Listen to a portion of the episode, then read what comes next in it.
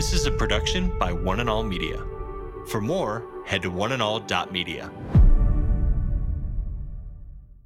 Jesus was fully human and depended on his relationship with the Father to accomplish the Father's purposes in life, which was what? Redemption and revelation. So that the power of relationship and dependency on God through prayer and humility accomplished more than you and I could ever imagine. You see, here's the problem we want power without the prayer, we want revival without relationship, and we want the Spirit without spit. Today. Today. Today. Today with Jeff Vines, pastor, apologist, and Bible teacher.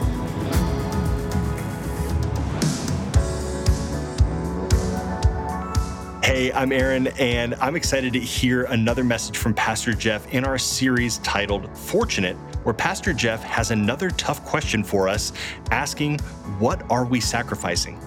Let's get into this message now. He's reading from Philippians chapter 2, verses 5 to 8.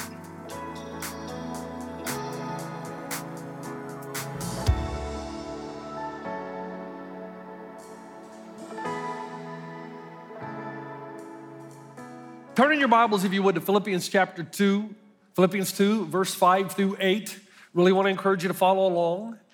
Uh, last week, we began with two questions. So take a deep breath, okay? Determine that you're going to lean in on this message. And what I mean by that is determine that it, it, some of it's going to be a little bit hard, a little bit difficult, but you're going to lean in. And if you'll do the hard work of really thinking through this, I know some of you are tired, you've had a long day. Okay, so what? Think hard. You know, you can think hard when you need to, but you got to go with me on this little journey of thought. And it's going to take some effort on your part. You know, like I said, I don't want to just be a Pez dispenser, you know, where I just dispense information. Yeah, yeah, yeah. I want you to have to think through some things. So last week I began with the question what are you doing with your life? What are you doing with everything that God has given you? Did you answer that? Did you take the time? Well, what am I doing with my talents and my, my intellect and my resources? And we talked about, we showed how we are all blessed. We are vessels of something that God is doing very special in this world.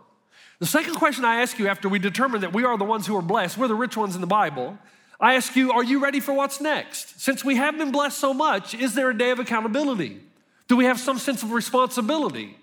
Are we living theocentrically, a God centered life, or is it egocentrically where it's really all about us and we do well, we do a little bit over here to appease God, but basically our life is about us. Now, I've got two more questions, two brand new questions. At first, they'll seem like they're not related, but they are. Here's the first one How do you know that your God is the real God? I was asked that once at a Fellowship Christian Athletes event. A young man came up and said, Jeff, how do you know your God? How do we know our God's the real God? So, Unfortunately, the answer he had gotten from his pastor and church friends was incredibly insufficient because it went along these lines well, you just feel that he is.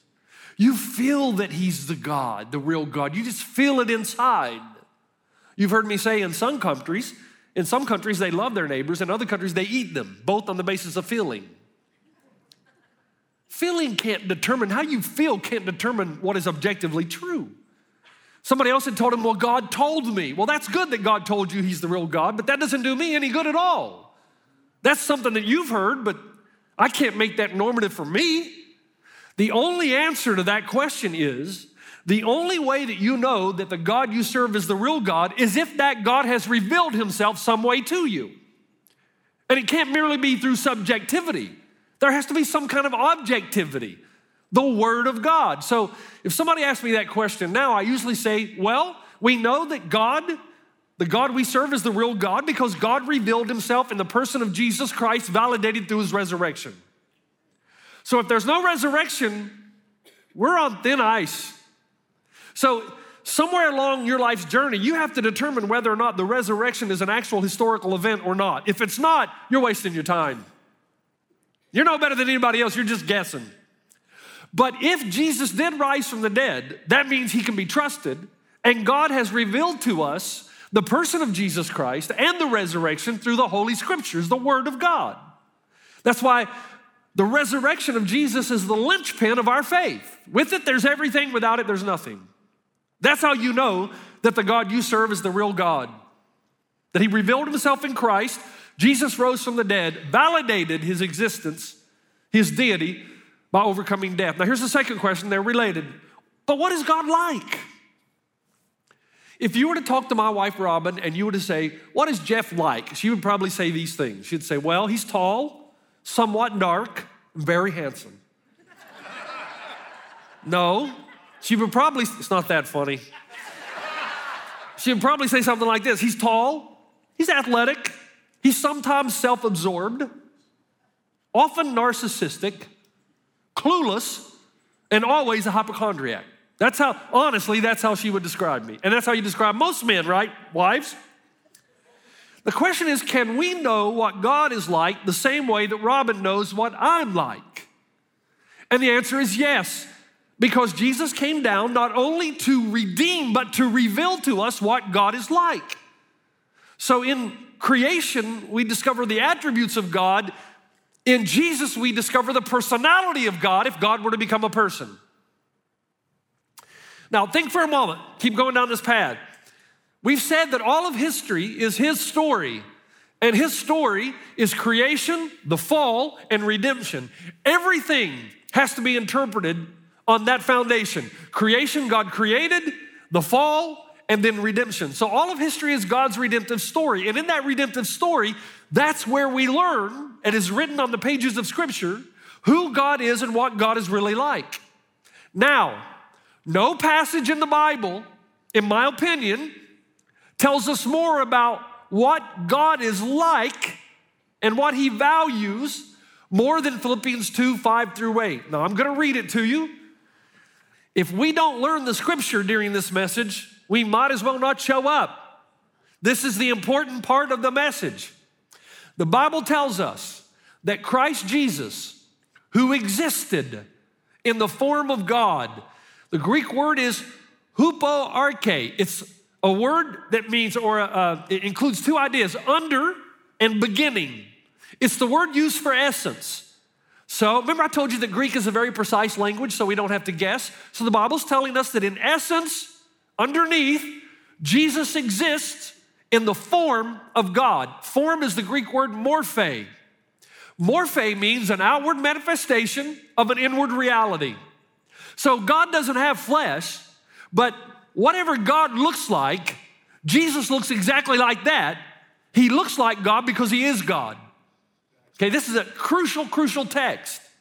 So Jesus, who in essence, from the very beginning, existed in the form, an outward manifestation of who he is on the inside, he looks like God because he is God, did not consider equality with God.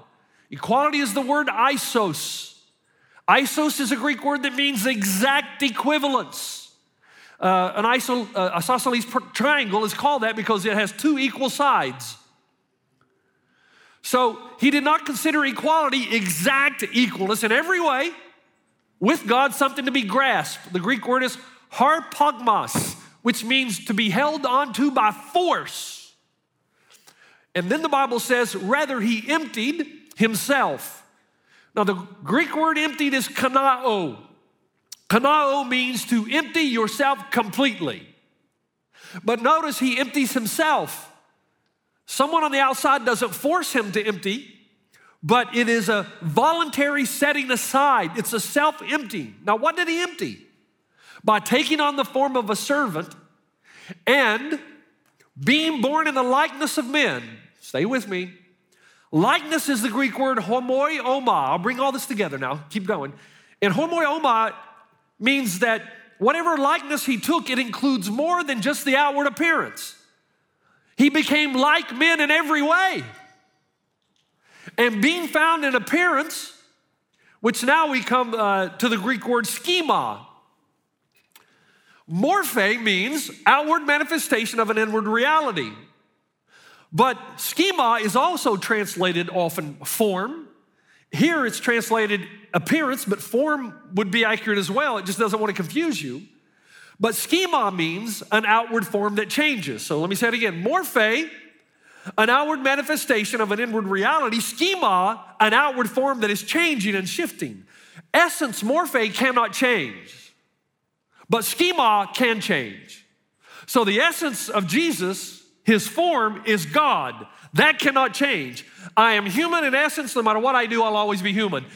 Jesus is God in essence. No matter what he does, he'll always be God. However, he willingly set aside something when he came to earth. Now, I just gave you in about five minutes Christian doctrine. What is it that Jesus set aside when he came to earth? This is important. He didn't set aside his essence, he's God. But he did set aside something. And kanao means basically that all the things that are that accompany divine authority, omnipotence, all powerful, omniscience, all knowing, omnipresence, everywhere, no limitation. All of those things that accompany divine authority, he willingly, before he left heaven, set them aside and came to earth. In essence, he's still God, but all those things that come and are part and parcel to being God were set aside that he might be human in the likeness of men. Now, why is that important? Well, it's important because you and I need to know the one word that describes God better than any other word. Now, you could say love, yes, but that's his nature. You could say humility, yes, that's his nature. But what action word reveals to us what God is like, and in turn, as we understand what the Bible teaches about what God is like, if we ever hope to write the same story in our lives that God has already written in the world, we have to mimic whatever that one word is, that action word is. And this is so important because deep inside, here's what happens to most of us. When you hear a pastor say that Jesus sacrificed, you don't say it out loud, but you do say it.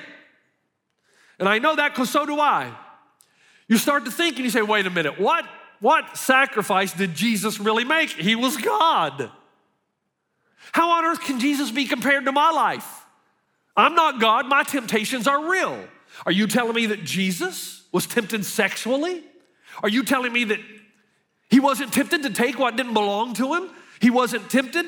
Was he tempted to pursue wealth and convenience over poverty and sacrifice? Did he actually become frustrated, angry, and anxious like I do? Was he ever sad or depressed? Does he know what it's like to be hungry, tired, and poor? I do. And the answer to that is yes, yes, yes, and yes. Because to be human is to experience all of these things. Yeah, but Pastor Jeff, you said in essence he was God, and that's an unfair advantage. And here's why you think that. So when I was having anxiety disorder, my doctor gave me this wonderful little pill called Xanax. Confession time. This is a drug from heaven. if you've ever had anxiety, you know that's true. Because there are other medicines, but if you take one of those within about four to six minutes, you feel great. And if you're in the middle of a very chronic anxiety attack, man, so the doctor said, Jeff, I know your personality. I don't have to worry about you getting addicted to this. And he's right. I want to beat it on my own.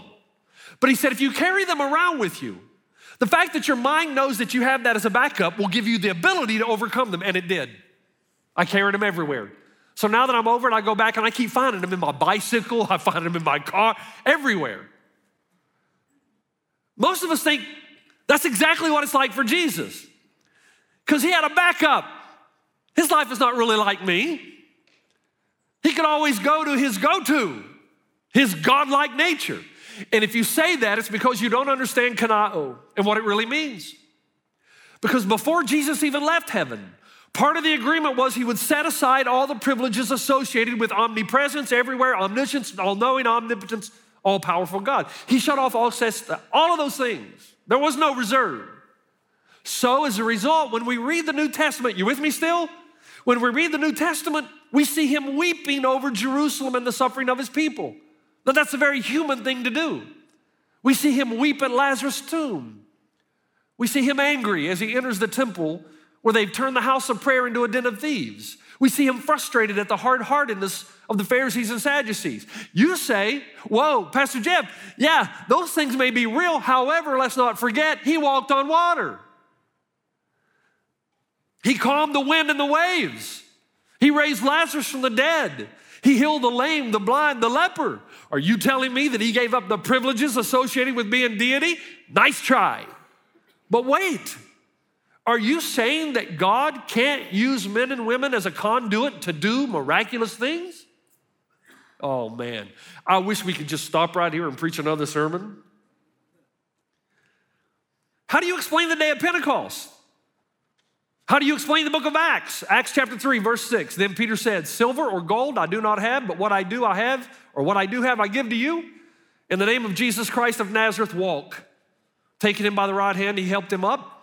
And instantly the man's feet and ankles became strong. He jumped to his feet and began to walk. Then he went with him into the temple courts, walking and jumping and praising God. When all the people saw him walking and praising God, they recognized him as the same man who used to sit begging at the temple gate called Beautiful. And they were filled with wonder and amazement at what had happened to him. How do you explain that? Acts chapter 5, verse 12, the beginnings of the church. The apostles performed many signs and wonders among the people. And all the believers used to meet together in Solomon's colonnade. No one else dared join them, even though they were highly regarded by the people. Nevertheless, more and more men and women believed in the Lord and were added to their number. As a result, people brought the sick into the streets and laid them on beds and mats so that at least Peter's shadow might fall on some of them as they passed by or as he passed by. Crowds gathered also from the towns around Jerusalem, bringing their sick and those tormented by impure spirits, and all of them were healed. How do you explain that? I could go on and on, but you get the point. Or maybe you still need some help. So, what do you read time and time again in Matthew, Mark, Luke, and John? Here's what you read. And Jesus went up to pray. And Jesus removed himself a short distance to pray. And Jesus went on the mountainside to pray. And Jesus went to the garden to pray. What's happening? Why is he praying so much? Because he left those attributes in heaven. And the only way he's gonna know what's gonna happen, experience the power of God, is if he is so connected in relationship with God that he becomes a conduit through whom God can work to do miraculous things. Wait a minute, Pastor, are you saying that I can be used that way? Oh, oh man.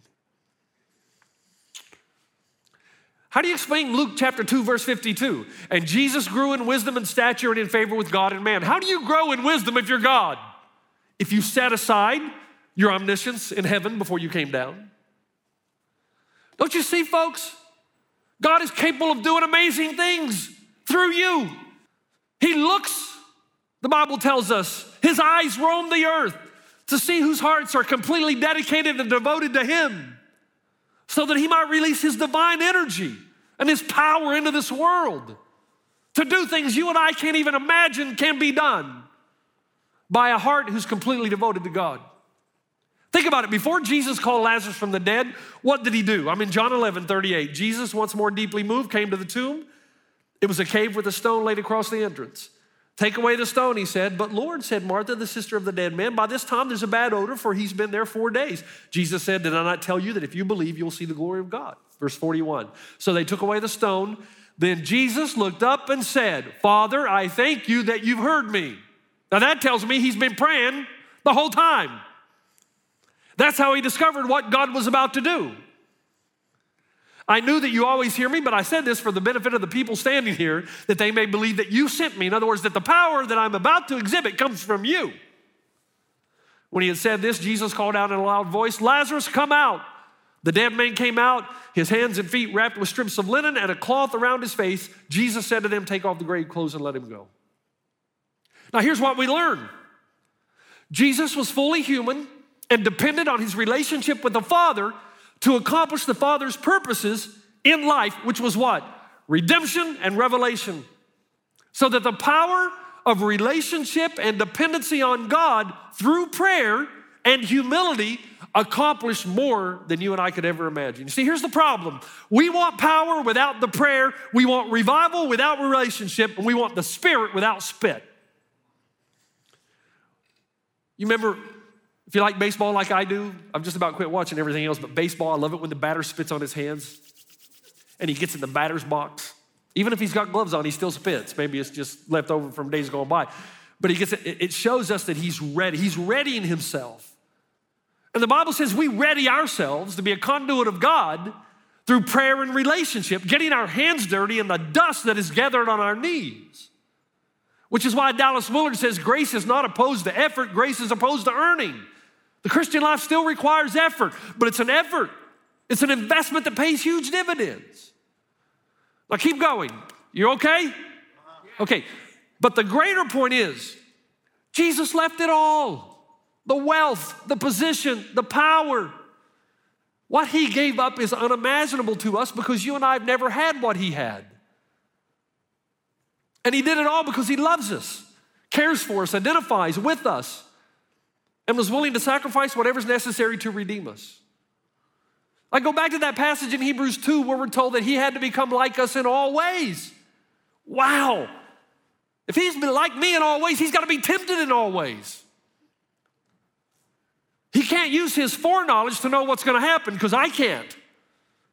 He can't use his omnipotence. We have no idea. Most of us can't imagine what Jesus truly gave up to come here. And here's the thing what he really gave up is the most important thing to existence, human and divine. And it's the reason that when he went into the garden to pray that he stumbled. He saw something, as we've mentioned in the past, that caused him, that, that overwhelmed him, even to the point of having symptoms as if you are dying. It caused him to say, Father, I don't want to do this. Yeah, in his humanity, we would expect that. I don't want to do this. Is there another way? Can we, can we accomplish the same thing another way? And this seems somewhat out of place because history is inundated with records and testimonies of people who faced their deaths with incredible resolve and courage. But Jesus is afraid. He's overwhelmed to the point of death. Now, think for a moment. Existentially speaking, the greater the absence of sin in your life, the greater your closeness to God, subjectively. Now, objectively, I know we are at peace with God. There's no condemnation for those who are in Christ Jesus. But subjectively, the feeling that you have, you know, when you're living your life in sin, you know you don't feel close to God. Jesus would have never known what that was like. The reason there is perfect unity within the Trinity is because there's no sin among God the Father, God the Son, God the Holy Spirit. There's this constant, full on intimacy in the presence of God in all eternity past. Jesus experiences, listen, have you ever have you ever come to a time in your life when man you just feel the love and the joy of God? It's overwhelming. Might be in a worship service, might be you're out jogging. It could happen at any moment, any time. And don't you wish it would never go away? But it does, doesn't it? Not with Jesus. There's nothing to divide. And so for him to have that kind of a relationship, look, Bill Lane, his commentary on Mark says it better than I'm doing right now. Here's what he says The dreadful sorrow and anxiety out of which the prayer for the passing of the cup springs is not an expression of fear before a dark destiny, nor a shrinking from the prospect of physical suffering. It is rather the horror of one who lives wholly for the Father, who came to be with the Father for an interlude before his betrayal, but found hell rather than heaven open to him. You've been listening to Today with Jeff Vines. Thanks for joining us. Next time, we'll bring you the rest of this message from Pastor Jeff. The story God has been writing in all of history, in one word, is this word. And it's the word that you and I ought to be asking is it present in our lives? And it's this sacrifice. Sacrifice. He bases his appeal not on power and the miraculous, he bases it on sacrificial love. The entire story of the gospel is one of sacrifice. You can listen to more messages like this. Just search for Today with Jeff Vines wherever you listen to podcasts.